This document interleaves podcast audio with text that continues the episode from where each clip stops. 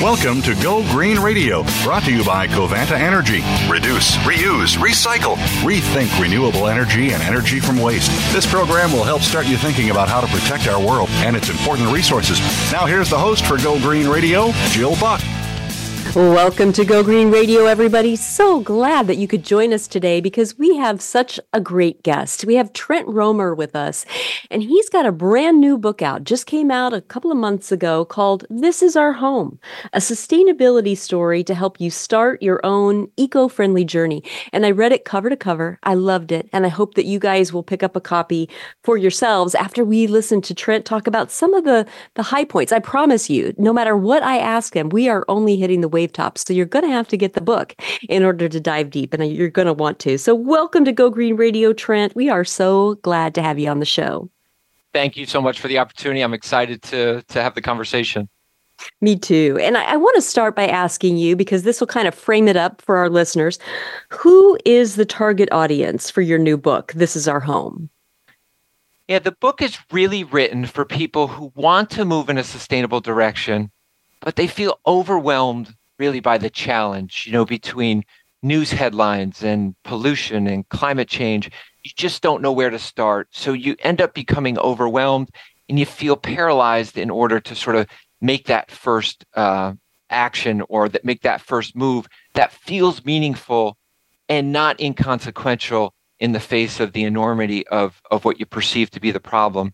Uh, so I wrote it for those people who really want to move in a more sustainable direction the book is written as a story. It's not really written as a scientific book, although I think you're going to learn some things um, as as the story unfolds.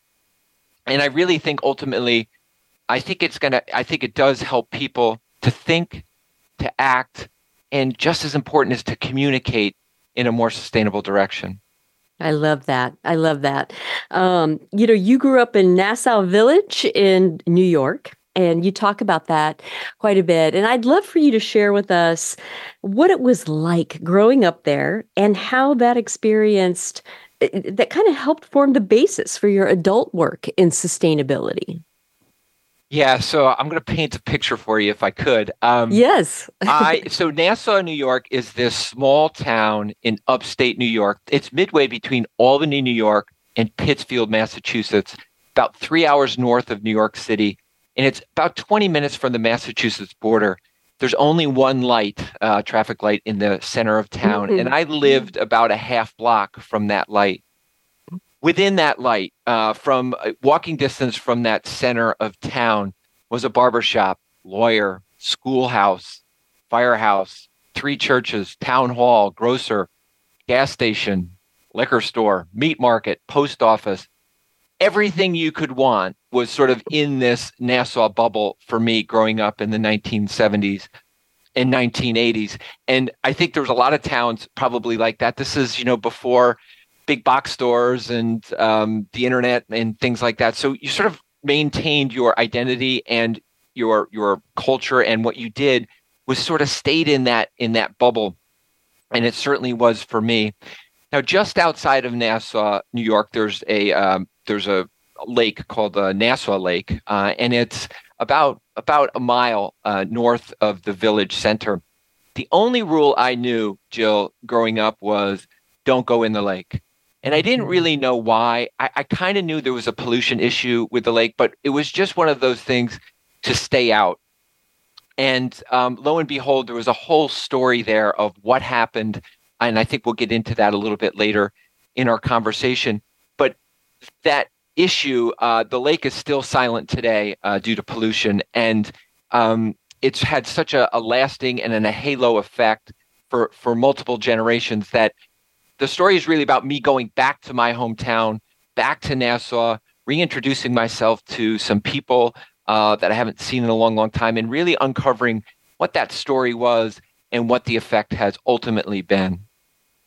And it, it's a great story. I really love the way that you wrote this book. The way that you laid it out was so user friendly and so intimate. You know, I really felt like I was on the journey with you.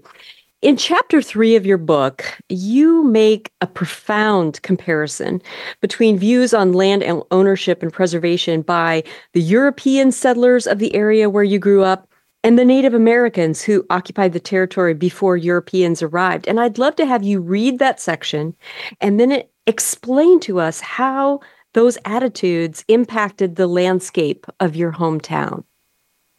Sure. Thank you. I uh, I appreciate it. So it, it is on uh, page uh, 23, and I'll read just a couple of paragraphs.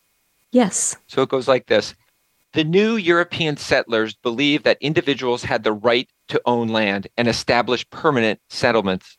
Self ownership leads to self action to act in ways that may solely benefit the individual who owns the land to the potential detriment of the community at large. Individual land ownership promoted pure survival of the owner. Land that was not owned by the individual was also less a priority. In an ownership model, land with no proprietor has an increased potential of being less respected, less sacred, less preserved. Conversely, Native Americans generally did not appreciate the idea of land as a commodity, especially not in terms of individual ownership. Land was a common good, like water, air, or sunlight. They believed it was sacred and should be treated with respect. Land preservation therefore allowed for long term survival. European settlers' ownership philosophy, along with their new culture and the introduction of new disease, diseases, ultimately combined to push the Stockbridge Munsee Native American people off the land, reduce the population, and erode the culture over the course of many years. Mm-hmm. And I, I think this idea of ownership um, is something that I certainly have um, uh, aspired to over the course of my lifetime. I wanted to own uh, my own home, uh, wanted to own your own car, things like that. I think that's sort of inherent in the American sort of psyche and culture and lifestyle. But I, I think when I sort of began to understand um, that passage, and it's sort of a common theme throughout the book, you suddenly realize that the things that are owned um, have a lot more priority in our culture than things that are not owned. So mm-hmm. common land and air and um, waterways and whatnot um, suddenly sort of become maybe less of a priority than things that are owned. Um, and it makes me think of what happened in Nassau. Um, from 1952 to 1968, toxic waste was dumped in an open pit landfill about a mile north of Nassau Lake. Underwater aquifers and streams channeled those toxic wastes over time to the lake. Um, and essentially, the, the, PCBs are still there today. Um, mm. They killed the lake, uh, created uh, untold amounts of health issues, killed property values, um, and so the the consequence of a non-ownership, you know, no one owns the lake, um, it becomes less a priority, and things like this can potentially can potentially happen. And and I want you to spend a minute talking about what the lake was like before that pollution because when you just mentioned you know the the decrease in property values i would imagine property values were pretty high in the lake's heyday. What was it like around there before you were told to stay out of the lake? Yeah so that's a great question and it what it did is trying to figure out what was the lake like prior to 1952 i went back to the library the the three room library that I went to as a toddler is still there today. And I went back to those same, to that same library, the same creaky floors, same smell of old books. It was just amazing. I felt like I was eight again. Uh, but in those files uh, in, in the Nassau Library, I found a, a 1950, uh, it was, it was like a 1954, 1955 Little League program.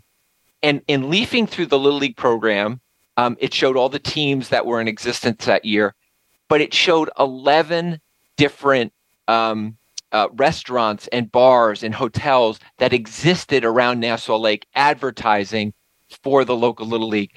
And it was such a, a great find because it, it made you realize what the lake was like prior to the chemicals forcing uh, all of these uh, changes that the lake was a place it was a destination it was a mm-hmm. place to to come for summer vacation it was a place for businesses to thrive it's a place for for boating and and all those things that you know we all enjoy mm-hmm. you use nassau lake as the main character to introduce some really important sustainability terms and i i want you to talk to us about how the lake's history illustrates the term path dependence. Yeah, so this word is also something that um, is sort of a common theme throughout the book to try to understand what that exactly means. It's a concept sort of from social sciences and economics that essentially says that the outcome of something is often dependent on the path of previous outcomes rather than simply looking at the current conditions. It kind of makes you realize history matters and drives outcomes of today. Now, while change may be possible, the cost, time, and consensus to do so sometimes is prohibitive. And I want to give you two examples that are are um, in the book. The first one is in the early 1900s. Then President uh, Teddy Roosevelt, who was a conservationist already, made this sort of trip out to Yosemite National Park and spent time with the preservationist John Muir. John Muir is sort of the founding father of the environmental movement in many people's eyes. He's the uh, founder of the Sierra Club um, and they spent time together in Yosemite National Park at Glacier Point and Mariposa Grove. And actually, my family and I visited there just three years ago. And when you go there and you see 2,000 year old trees and you mm-hmm. see this mm-hmm. these granite rock in the valley, the, the need to preserve is so overwhelming. It was such such, such a profound effect on on me. But anyway, so the the uh, after that um, event, um, the next 10 years for Teddy Roosevelt had a lot to do with uh, building out national parks and preserving land and preserving historic sites uh, and building infrastructure uh, in in terms of uh, the the United States uh, Wildlife Federation and things like that.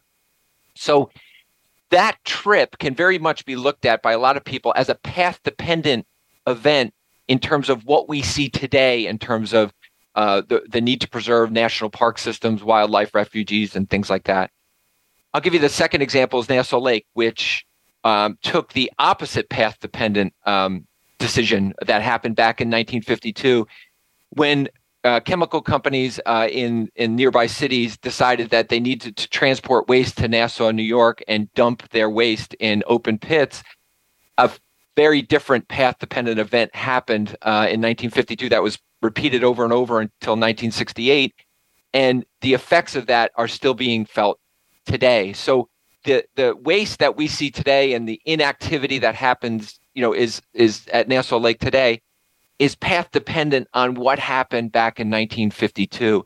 And I think what ultimately path dependence is about is what decisions are we making today mm-hmm. that could be a path dependent decision for something we look back in 30 and 40 years from now. Yeah, absolutely. And this is where, you know, this this idea of multi-generational solidarity around environmental protection is so important. Thinking beyond our own lifespan uh, is a big component of the motivation and the, you know, the strength to do the things we need to do. Yeah, Sometimes Jill, make I, sacrifices. I, you know, I totally agree with that. And I think sometimes when you think about path dependence, it may force you to sort of think in a different way and act in a different way. I think mm-hmm. it's very mm-hmm. easy for people to read parts of the book and say, "Oh, you know what? We didn't know what we were doing back in the 50s, right? We didn't the, the EPA was only formed in 1970. So there was right. sort of no no chaperones at the dance before 1970, so to speak. Absolutely. No, it's so, a good point. So it's and very think, easy to say yeah. that, but you know, what are we dumping today that could have Absolutely. an effect in 50 years? Good point. That's a really good point, Trent. We're going to take a quick commercial break, but when we come back, we have so much more with Go Green Radio, so don't go away. We're coming right back. Follow Voice America at facebook.com forward slash voice America for juicy updates from your favorite radio shows and podcasts. Clorox has been a leader in the cleaning industry for over a century, providing effective and innovative cleaning solutions as customers' needs evolve. The Clorox EcoClean product line offers a disinfecting cleaner, all purpose, and glass cleaner made with EPA safer choice and designed for the environment approved ingredients to help facilities cultivate clean and healthy spaces. Clorox EcoClean, naturally derived products that get the job done. Learn more at CloroxPro.com. The Go Green Initiative is a nonprofit that works with K through 12 school districts to accomplish two vital goals: to protect children's health from environmental toxins and to conserve natural resources for future generations. We believe no child's health should be harmed at school So we work to ensure schools have safe, clean drinking water, clean indoor air quality, and food supplies that are free from harmful chemicals. Schools can conserve tremendous amounts of natural resources that their students will need in the future, so we help schools conserve energy and water as well as reduce waste. These actions also decrease schools' greenhouse gas emissions, which lead to climate change. Children in environmental justice and low food access communities are the most impacted by environmental challenges, and the Go Green Initiative directs the overwhelming majority of our time and resources to school districts in those communities. To learn more and to support our mission, visit www.gogreeninitiative.org. The Internet's number one talk station. Number one talk station. VoiceAmerica.com.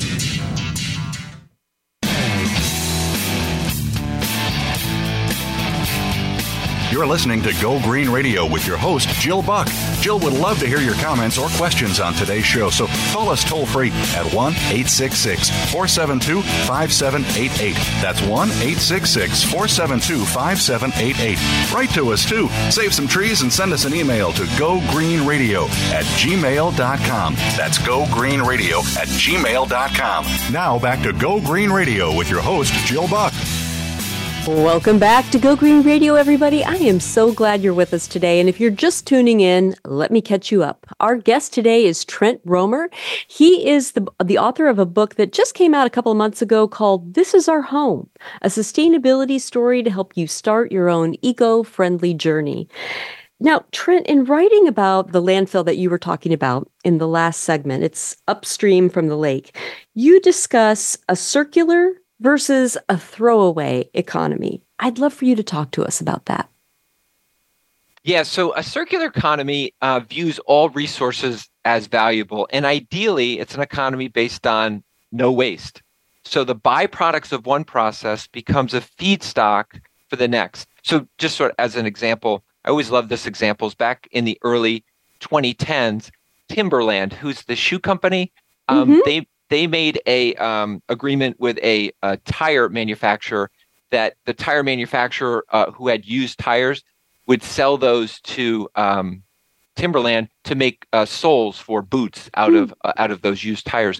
So you're just trying to to take things that were used in another process and then reuse them uh, as a feedstock for something else. So you're, you're creating this circular flow of materials. In contrast to that, is sort of the linear way that I think a lot of our uh, society and culture is today, which is sort of this take something, make something, and then dispose of it. Um, a lot of things uh, that we all are part of go to a landfill. So this, what we're trying to do in a circular economy, is sort of bend that line around. Um, mm-hmm. So instead of take, make, dispose, you want to take, make, and repurpose whatever the end product is into something new. And the result of something that's more linear is, is, is a place like Nassau Lake, right? So these chemicals, these toxic chemicals, were byproducts of a process to make something. They didn't know what to do with them. So back in 1952, they transported them 20 miles to, to a landfill. Um, and ideally, what you want to do is create design with the end in mind. You want to design things so at the end of life or the end of the process, whatever you're left over with could be used for something else. Mm-hmm. Now, Trent, your family manufactured plastic bags and you co owned the company for 20 years. What are your thoughts on extended producer responsibility or EPR legislation that requires producers to absorb the cost of the end of life of their products? Yeah, it's a great question. And I really think this gets back to that ownership discussion.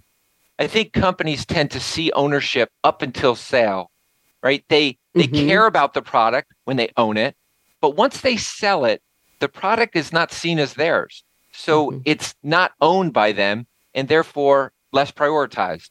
Um, so I think EPR tries the correct EPR uh, policies try to correct this in helping or forcing companies to actually own the product even after the sale. Um, so I think the circularity of materials that we were just talking about is enabled uh, by uh, good EPR uh, systems or good EPR policy. That while it creates this circular flow, it also doesn't prohibit a company from from doing business. It's it's a, a needle tough to thread. There's lots of different EPR legislations. I've listened to your past programs, which are mm-hmm. are really informative to me. Um, but I do think it is supporting that circularity of material, and it gets to that ownership piece that we were talking about earlier for companies to own it. Mm-hmm. You know, I think another interesting aspect of EPR legislation is that it forces companies to rethink design. Um, you know, and, and we've seen instances where, for instance, with e-waste, EPR, and um, legislation regarding electronics, um, when the manufacturers had to take back those products at the end of life and they realized how difficult it was to dismantle them, how difficult it was to recapture some of the precious metals and other things that could be used again, they went back to the drawing board with their engineers and said, hmm, we need a better design. If we're really going to keep some of these materials in the economy, it can't be so hard to mine them out of the the finished product. And and I don't know what your thoughts might be on on that aspect of EPR legislation. Absolutely. It's essentially taking that externality, right? So mm-hmm. companies are the externality they're they're putting on the, uh, the the public. They're externalizing the cost of disposal and and collection onto the public while they're internalizing the profit. And once you have once you take that external cost and you put it on the company, you know companies are really good at being um, you know entrepreneurial and changing things and i think there's a huge opportunities for companies who embrace it know that it's has to happen and it's coming i think there's huge opportunities for companies who act on that quickly I agree. I think that's a great point. Now, what were some of the sustainability initiatives that you implemented at that company? Yeah, so uh, real briefly, my my grandfather started our plastic bag manufacturing firm back in 1962. My father owned it for 20 years. My brother and I owned it for 20 years before we sold to a private equity firm. I uh, have uh, my father's one of 11. I have 32 first cousins. So yeah, it was very much and still is very much uh, family owned. It's not family owned anymore, but it's it's family. There's tons of family um, involved in it. So when we were uh, starting to move in a more sustainable direction back in 2018, 2019, we, we did a bunch of different things, but I'll just highlight one of them that I think we are most proud of. When you think about the sort of the the mantra for sustainability in a lot of ways, it's still this reduce, reuse, recycle, right? Reduce mm-hmm. is the first one, right? So we are like, all right, let's on purpose, this. right? yes. So let's make this super simple. So I went to our production manager and I said, Mark, what would you say if I said we wanted to reduce our internal waste by 25%? So for us, that would have been 150,000 pounds of material. So mm-hmm. we waste 600,000 pounds of material to make about $18 million in sales. So mm-hmm. I said to mm-hmm. Mark, what would you say if, if we, we wanted to do that? And he paused, Jill, he looked at me and he said, it would cause us to act in a different way. And I said, exactly, right? That's what we need to. We need to, we need to act in a different way. So we did a bunch of different creative things. Simply, we we ordered less material sometimes where we would over order material to make sure we figured enough scrap amounts in there. Mm-hmm. We simply just ordered less. Um, so we ended up scrapping less. We had a lot of educational systems uh, and and, play, and things that we did for our employees one of the things we did, and I'll highlight just this, is um, we're all familiar with Shark Week, right? I don't really think about sharks other than Discovery Channel's Shark Week in July, right? They bring this heightened attention to sharks. We did the same thing. We called it Waste Week, and we did it in the middle of the summer. And we said, hey, look, we're going to bring some heightened awareness to waste in our plant. We did uh, we had guest speakers. We did uh, gaming around waste. We did fun educational sessions. We got a food truck. We made up T-shirts, and basically by bringing awareness to all our employees, doing some education, it just became so natural, and they started to come up with things that they could do to reduce waste. So it took us a year, but we did reduce our waste by 150,000 pounds, and I think doing it in an authentic way like that is so much better. We really wanted to do a few things really well and not do multiple things poorly. We don't not into greenwashing or anything like that. The authenticity of what you're doing is so important. So I just I highlighted that one because that was always fun and it and it and it involved the most people.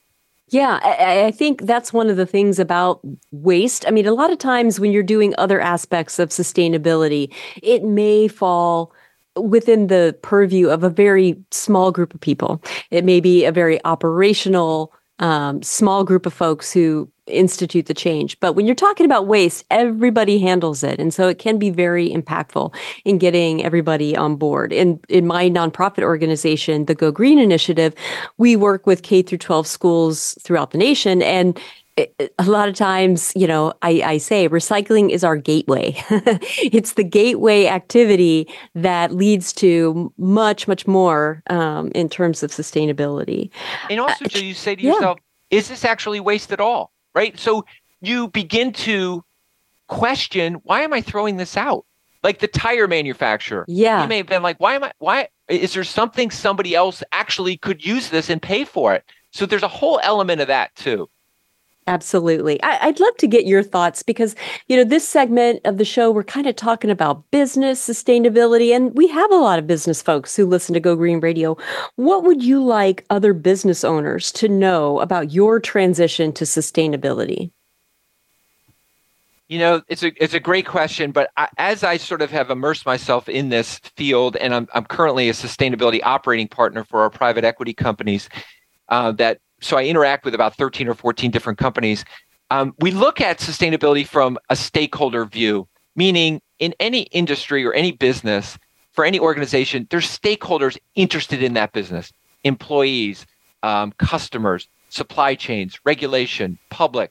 Uh, the public is communities are all interested in the business and we when we ask our companies to look at their business from a stakeholder standpoint they're starting to get pressure or are experiencing pressure to move in a more sustainable direction from those stakeholders. So I think by taking a stakeholder view, you strip out the opinion. You know, this isn't what Trent says, this isn't what, you know, so and so says or the newspaper says. What are your stakeholders saying? And get that feedback through surveys, interviews, town halls, things like that. And you begin to give yourself room to sort of move in a sustainable direction. So we really start from that stakeholder standpoint and try and understand the issues they're interested in and then begin to act on the ones uh, that that they're most interested in that also uh, affect the business. Well, that's a great point, Trent. And you know, if if the chemical companies that dumped their waste north of your lake uh, in your hometown had been doing that, I don't know if they would have considered your town a stakeholder. And so it's really important for business owners to think broadly about the impact and the stakeholders that are impacted by all aspects of their business. We, we've got to take a quick commercial break, but we have so much more to talk about. So don't go away, folks. There's more Go Green Radio right after this. A little birdie told me Voice America is on X. Follow us at Voice America TRN. The Go Green Initiative is a nonprofit that works with K through 12 school districts to accomplish two vital goals: to protect children's health from environmental toxins and to conserve natural resources for future generations. We believe no child's health should be harmed at school, so we work to ensure schools have safe, clean drinking water, clean indoor air quality, and food supplies that are free from harmful chemicals. Schools can conserve tremendous amounts of natural resources that their students will need in the future, so we help schools conserve energy and water as well as reduce waste. These actions also decrease schools' greenhouse gas emissions, which lead to climate change. Children in environmental justice and low food access communities are the most impacted by environmental challenges, and the Go Green Initiative directs the overwhelming majority of our time and resources to school districts in those communities. To learn more and to support our mission, visit www.gogreeninitiative.org. Clorox has been a leader in the cleaning industry for over a century, providing effective and innovative cleaning solutions as customers' needs evolve. The Clorox EcoClean product line offers a disinfecting cleaner, all purpose, and glass cleaner made with EPA safer choice and designed for the environment approved ingredients to help facilities cultivate clean and healthy spaces. Clorox EcoClean, naturally derived products that get the job done. Learn more at CloroxPro.com. stimulating talk. It gets those synapses in the brain firing really fast. All the time. The number one internet talk station where your opinion counts. VoiceAmerica.com.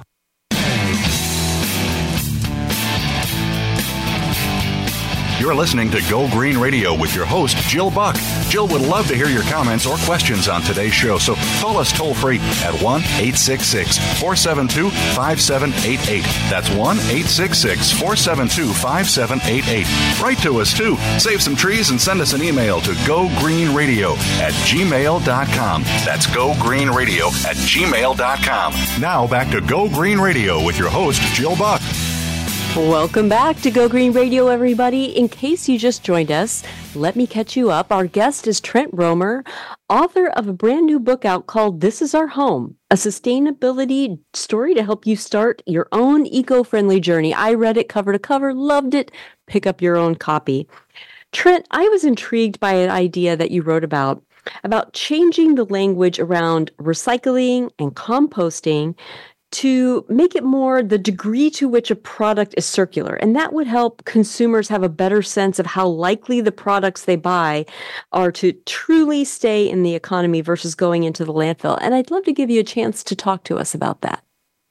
Yeah, great. I, I, I think a lot of people think that if something's compostable or recyclable, it's also circular, meaning it will be recovered and and made into something else or grown into something else.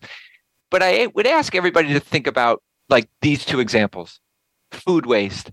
Are we in our homes um, taking food waste and are we putting them in the garbage or are we trying to compost them? And something like a candy wrapper.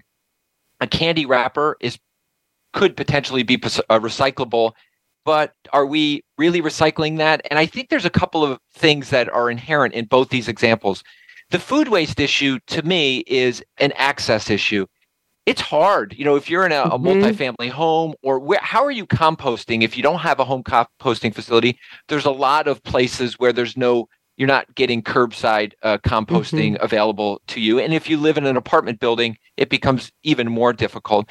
And a candy wrapper is so small, Jill. There's no mm-hmm. value to it, right? So how do you get things to be more circular? And first of all, you want to design them to be circular. So I think that's something you mentioned before. There's plenty of packaging, for instance, that isn't even designed to be compostable or uh, recyclable. So designing it that way is is the first step.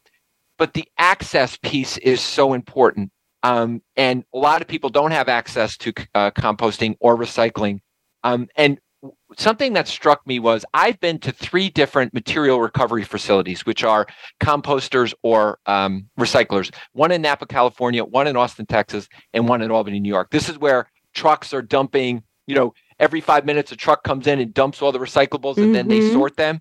Mm-hmm. Jill, they they are able to sort eighty five percent of what they get. Eighty five percent. And mm-hmm. at the mm-hmm. end of the line, they have these neat bundles of paper, metal, plastic, glass ready for resale. The problem is they don't get enough. So it really speaks to access. Um, I don't think it's a sorting issue. It's more of a uh, a material issue. How do we get more and more and more material to these recovery facilities to engage in that circularity we talked about? Well, and and there are so many problems. I've been to a lot of MRFs, and I, have taken students to MRFs. Um, actually, on the Go Green Initiative YouTube channel, we have some really cool videos um, that our interns have made of visits to both composting facilities and MRFs, and they their eyes were really opened about what they thought was recyclable, but when they talked to the folks at the MRF, what they actually could sell to recyclers or the quality of the compost that they actually could take to a composting facility was very different than what they thought it was. Um, and, and it, it really opened their eyes. And so um, I think you know, right now recycling and composting is very zip code specific. So yep. even if you have curbside, you know, service, if you live in a different town than you work, you may have a very different list of what is actually recyclable and compostable in that zip code based on the facilities that the you know the the municipal solid waste system has access to in california we've made composting mandatory, but we don't have enough. We're we probably need about 150 additional utility scale composting facilities in the state to actually take in all the composting that we're collecting. So in the meantime, what's happening to it? So I think, you know, it's a really, really important point. But I, w- I want to shift gears now, um, kind of go to, you know, another aspect of access. Um, access to clean air and clean water and clean soil is not equitable in this country. And your book chronicles your travels to places like Love Canal and Picher Oklahoma. What do these Superfund sites have in common with Nassau Lake? And, and how did seeing these places and talking to people who care about these places impact you, Trent? Yeah, I this was the fun part of well, I enjoyed writing the whole thing, but the, I like to travel and I enjoy experiencing other places. And I thought to myself that the Nassau story, which I knew because I grew up there, but also uh, because I was being educated as to what has happened since. Is this happening in other places? And lo and behold, come to this t- statistic, which really drove the book. There are over 1,300 Superfund sites in America today, similar to Nassau. And uh, 22% of Americans live within three miles of a Superfund mm-hmm. site. This affects 70 million Americans. So I went to four other, um, uh, three other Superfund sites to try and experience what did they experience? And I wrote about those visits. And the common thing on all of them was quiet, abandoned, hmm. forgotten, um, silent. Um, there's nothing around. No, there, no one's going to Picher, Oklahoma. That that town is now abandoned. Um, no one's going to Love Canal on a vacation site, right? No one's going to Nassau Lake to boat. Um, and one, I sort of share with you this experience. I was in Picher, Oklahoma, which is in the upper northeastern corner, very close to the Kansas border. It's a place where uh, mining in the early 1900s produced zinc and uh, uh, lead chat piles that built up around the town, forced residents to move out. There was there was too much uh, in the water and in the air. If you go there today, there's a, a statue of a gorilla. Um, it's the Picher High School Gorillas, 1984 state champs. Somehow it made its way to Main Street, and the high school is mm-hmm. about the abandoned high school is about three blocks away it's just a stark it's the most stark reminder of what was and what is you know there is no more football games in Picher oklahoma because again mm. the town is abandoned due to the waste mm. that's heartbreaking and that's so human and i think that's one of the things that really came through to me in your book was the human impact of environmental degradation. And I, you use the terms uh, frontline and fence line communities, and I want to make sure that our listeners hear you explain what those terms mean and why it's important for us to understand what's happening to people in these communities, whether we personally live there or not. Yeah, I think of frontline uh, communities that are, are people who experience the effects of, in particular, climate change firsthand.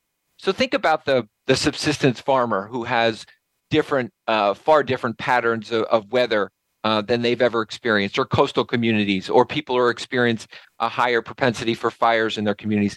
Fence line communities uh, are communities next to industrial sites or disposal areas that neglect in the environment as a stakeholder.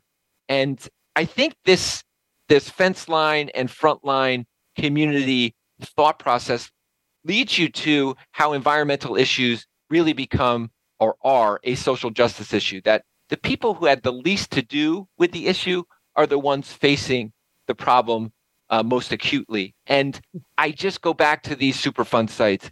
You know, if you want to know the effect of fence line communities, spend some time in Nassau, New York, right? This mm-hmm. is, you know, the, it's a beautiful lake. You wouldn't know that the property values have have dropped. You wouldn't know that you know all of the the health concerns and the health issues that have happened in the last 50 or 60 years so it's just not a Nassau story it's it's a it's much bigger than than just Nassau but I try and use that lens to to spread awareness I love it and I think it's very effective and and one of many reasons why I'm encouraging my listeners to pick up your book. Now, we are in an election cycle again in the US, and we are likely to hear a lot about the role of government in a lot of different ways. Um, but your book discusses pre EPA practices quite a bit. And P.S., it was a Republican president that instituted the EPA, which in this day and age seems unthinkable. But yes, that's how it happened. And I'd like for you to talk about that and the difference of having a federal regulatory body, the difference that makes. What are your thoughts about the role of government in environmental regulation? Yeah, I just I think about the common good and I don't know how to regulate. I don't know how we cannot have different rules of the game to um, to promote the, the common good. That's what the government's there for, in my opinion, is to to set the rules or change the rules to um, to allow a more equitable society and to promote the common good, whatever that may be. And the environmental piece is, you know, fits that that criteria perfectly. Yeah, I, I couldn't agree with you more.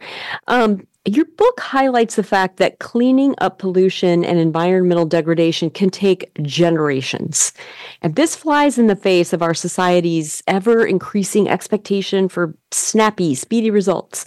How do you think we can prepare young people to engage in the work of cleaning up the environmental sins of our past, knowing that they might be old when they finally see the results of their work and their toil? I think about that question and I think of the two, again, I'll go back to these main themes. You know what Superfund sites made me think of is sort of to think in reverse. What don't we want? We don't want Superfund sites, right? So almost think in reverse. Know what we don't want is a great way to figure out what we do want. And then, secondly, sort of think about the decisions you're making or thinking about making or part of as path dependent. It puts a little bit more emphasis on maybe what you're doing so this idea of what I knowing what I don't want and sort of this path dependence piece, I think those two combine to move you in a little bit different direction. I'm also super encouraged, Jill, by when I was back in the 90s, when I went to Hamilton College, there was no sustainability major. There was no, the word was barely yeah. uh, used. And now you can't go to a major uh, college or university without a sustainability major of some kind. So I think the leaders of tomorrow are being educated in it and are going to be uh, be the ones who really can have impactful legislation, rules, and standardization uh, for for companies uh, to to adhere to. I think you're so right, and I, I love that perspective. Um, you know, real quick before we go to our next commercial break, I kind of want you to talk about life cycle analysis labeling. Um, give us a couple of quick thoughts on that. Yeah, so uh, LCA or life cycle uh, analysis attempts to provide objective scientific measure to assess the environmental impacts associated with the entire life cycle of the product, from sourcing to manufacturing, distribution, use, recovery, to kind of give you one measure. And what it would allow comp- uh, uh consumers to do is to look at that label and potentially buy based on your environmental rating for that entire package. Very similar to the way we buy um, products based on nutrition. You know, prior to 1990, there was no such thing as a nutrition label, but now it's very standardized. We know exactly it what it is. It's a great may, point. Yeah, we may buy yeah. something based on protein or whatever, and we want to do the same thing. We could do the same thing for sustainability. Yeah, that's a great point. I love it. We're going to take a quick commercial break, but when we come back, we have so much more with Trent Romer and his new book, This Is Our Home. So don't go away, folks. There's more Go Green Radio right after this the Internet's number one talk station. Number one talk station. VoiceAmerica.com.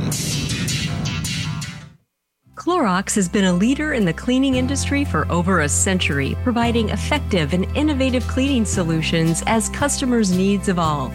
The Clorox EcoClean product line offers a disinfecting cleaner, all purpose, and glass cleaner made with EPA safer choice and designed for the environment approved ingredients to help facilities cultivate clean and healthy spaces. Clorox EcoClean, naturally derived products that get the job done. Learn more at cloroxpro.com. The Go Green Initiative is a nonprofit that works with K through 12 school districts to accomplish two vital goals: to protect children's health from environmental toxins and to conserve natural resources for future generations. We believe no child's health should be harmed at school, so we work to ensure schools have safe, clean drinking water, clean indoor air quality, and food supplies that are free from harmful chemicals.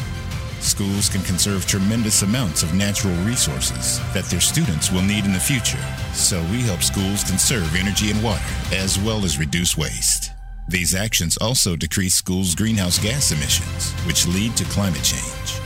Children in environmental justice and low food access communities are the most impacted by environmental challenges, and the Go Green Initiative directs the overwhelming majority of our time and resources to school districts in those communities. To learn more and to support our mission, visit www.gogreeninitiative.org. Streaming live, the leader in Internet Talk Radio, voiceamerica.com.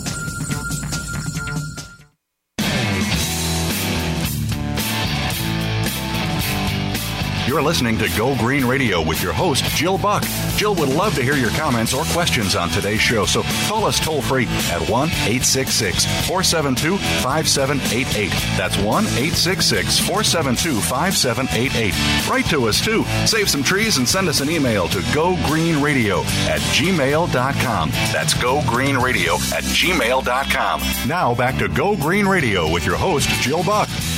Welcome back to Go Green Radio. We are having a great time talking with Trent Romer um, and talking about his new book, This Is Our Home.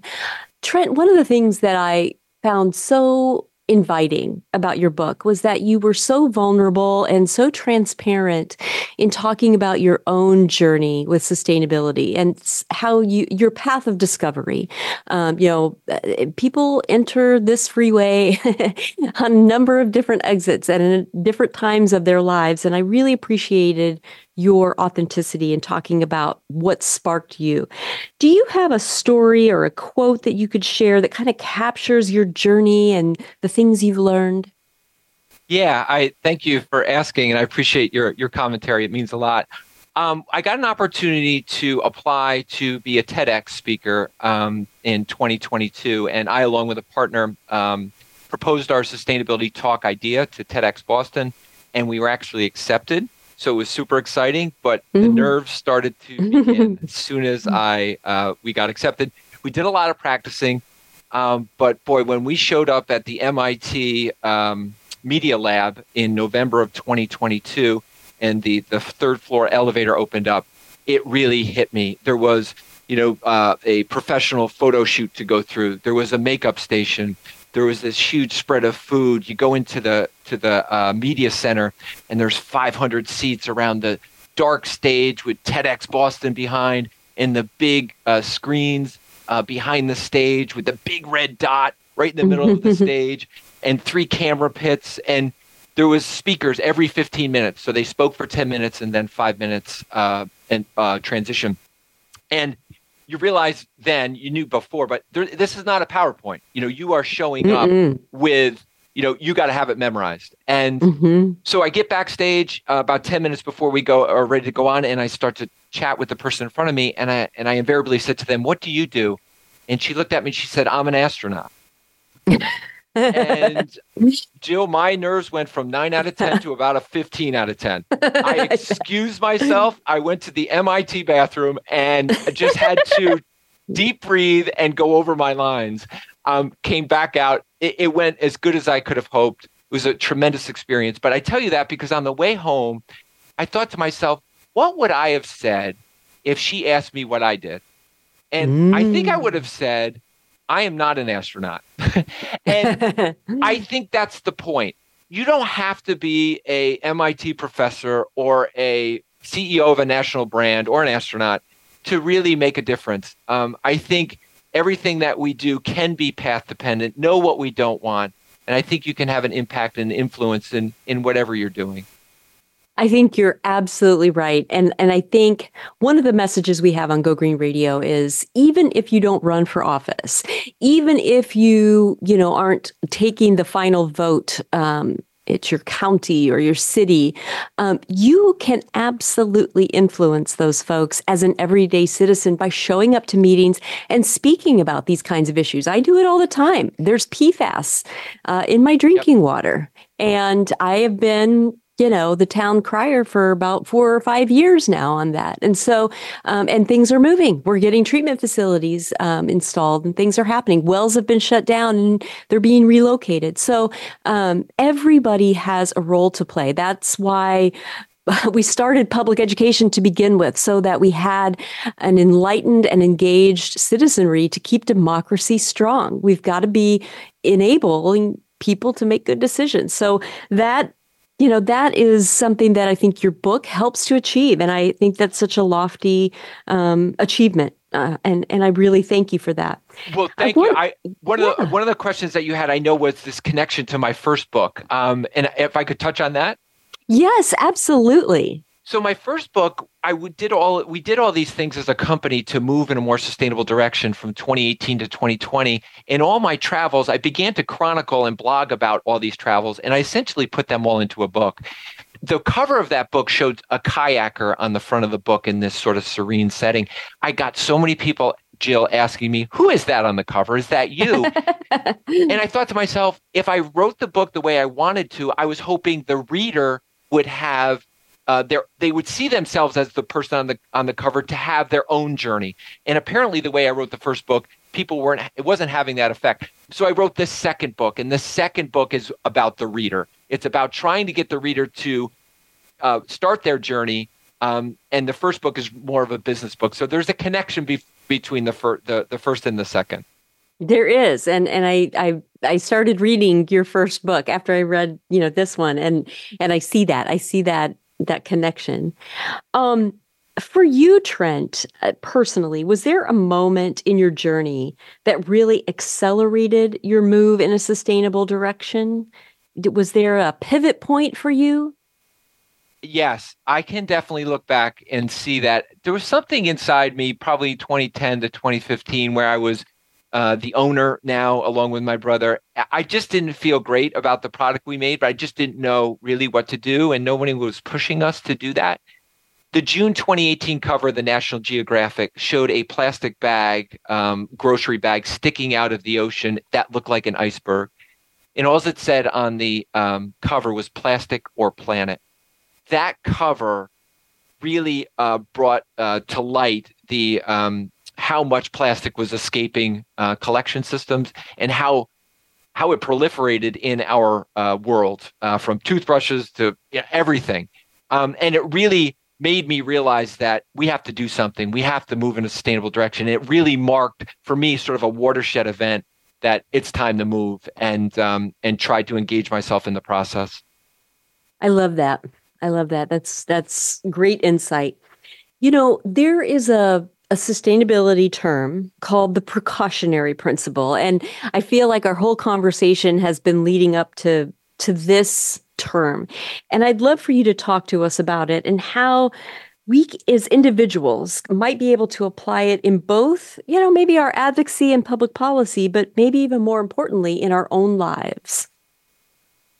Yeah, basically, I, I always think about the precautionary principle is is sort of this thinking approach to slow down, explore a wide range of outcomes, increase the number of people in the decision making process, and really consider those second and third effects that may happen down the line. Um, so you, you you sort of have this more holistic approach to sort of the decisions that you're making. And quite honestly, Jill, I've always been this busy thinker. Like I just want to check things off and move on to the next, right? Mm-hmm. Cross it off yep. and keep moving. And it, it really ties into the book because I ignored Nassau Lake for 50 years of my life. I've been by that lake, Jill, 5,000 times in my life or more. I've never been on the lake up until two years ago. I never invested myself in the story, never invested myself in trying to help the situation because I was, I guess I was too busy to think. And I think the precautionary principle brings that to light. And I think the book is about reflection, it's about thinking, and it's about a little bit more longer term that I think, especially for me, than my brain was was uh, always thought. Yeah, I, I feel the same way, and kind of what did it for me, I think, what brought me, you know, onto the on ramp of the sustainability freeway was having my children. I have three adult children now, and when I began to think about you know the environment and its impact on their future I was really stunned that I couldn't necessarily count on anybody else to ensure a, a, bright future for them. And that's why I ended up starting the Go Green Initiative in 2002, because I really felt like there were other people who felt the way I did. And unless we banded together, um, we weren't going to get the job done of preparing a better future for our children. Trent, I want to thank you so, so much for coming on the show today. This has been an awesome conversation. I could chat with you all day. Pick up his book, This is Our Home. And thank you to our listeners for joining us as well. You guys are amazing. And I love hearing from you at gogreenradio at gmail.com. We're going to be here same time, same place next week with more Go Green Radio. And until then, have a wonderful week and do something in your life to go green.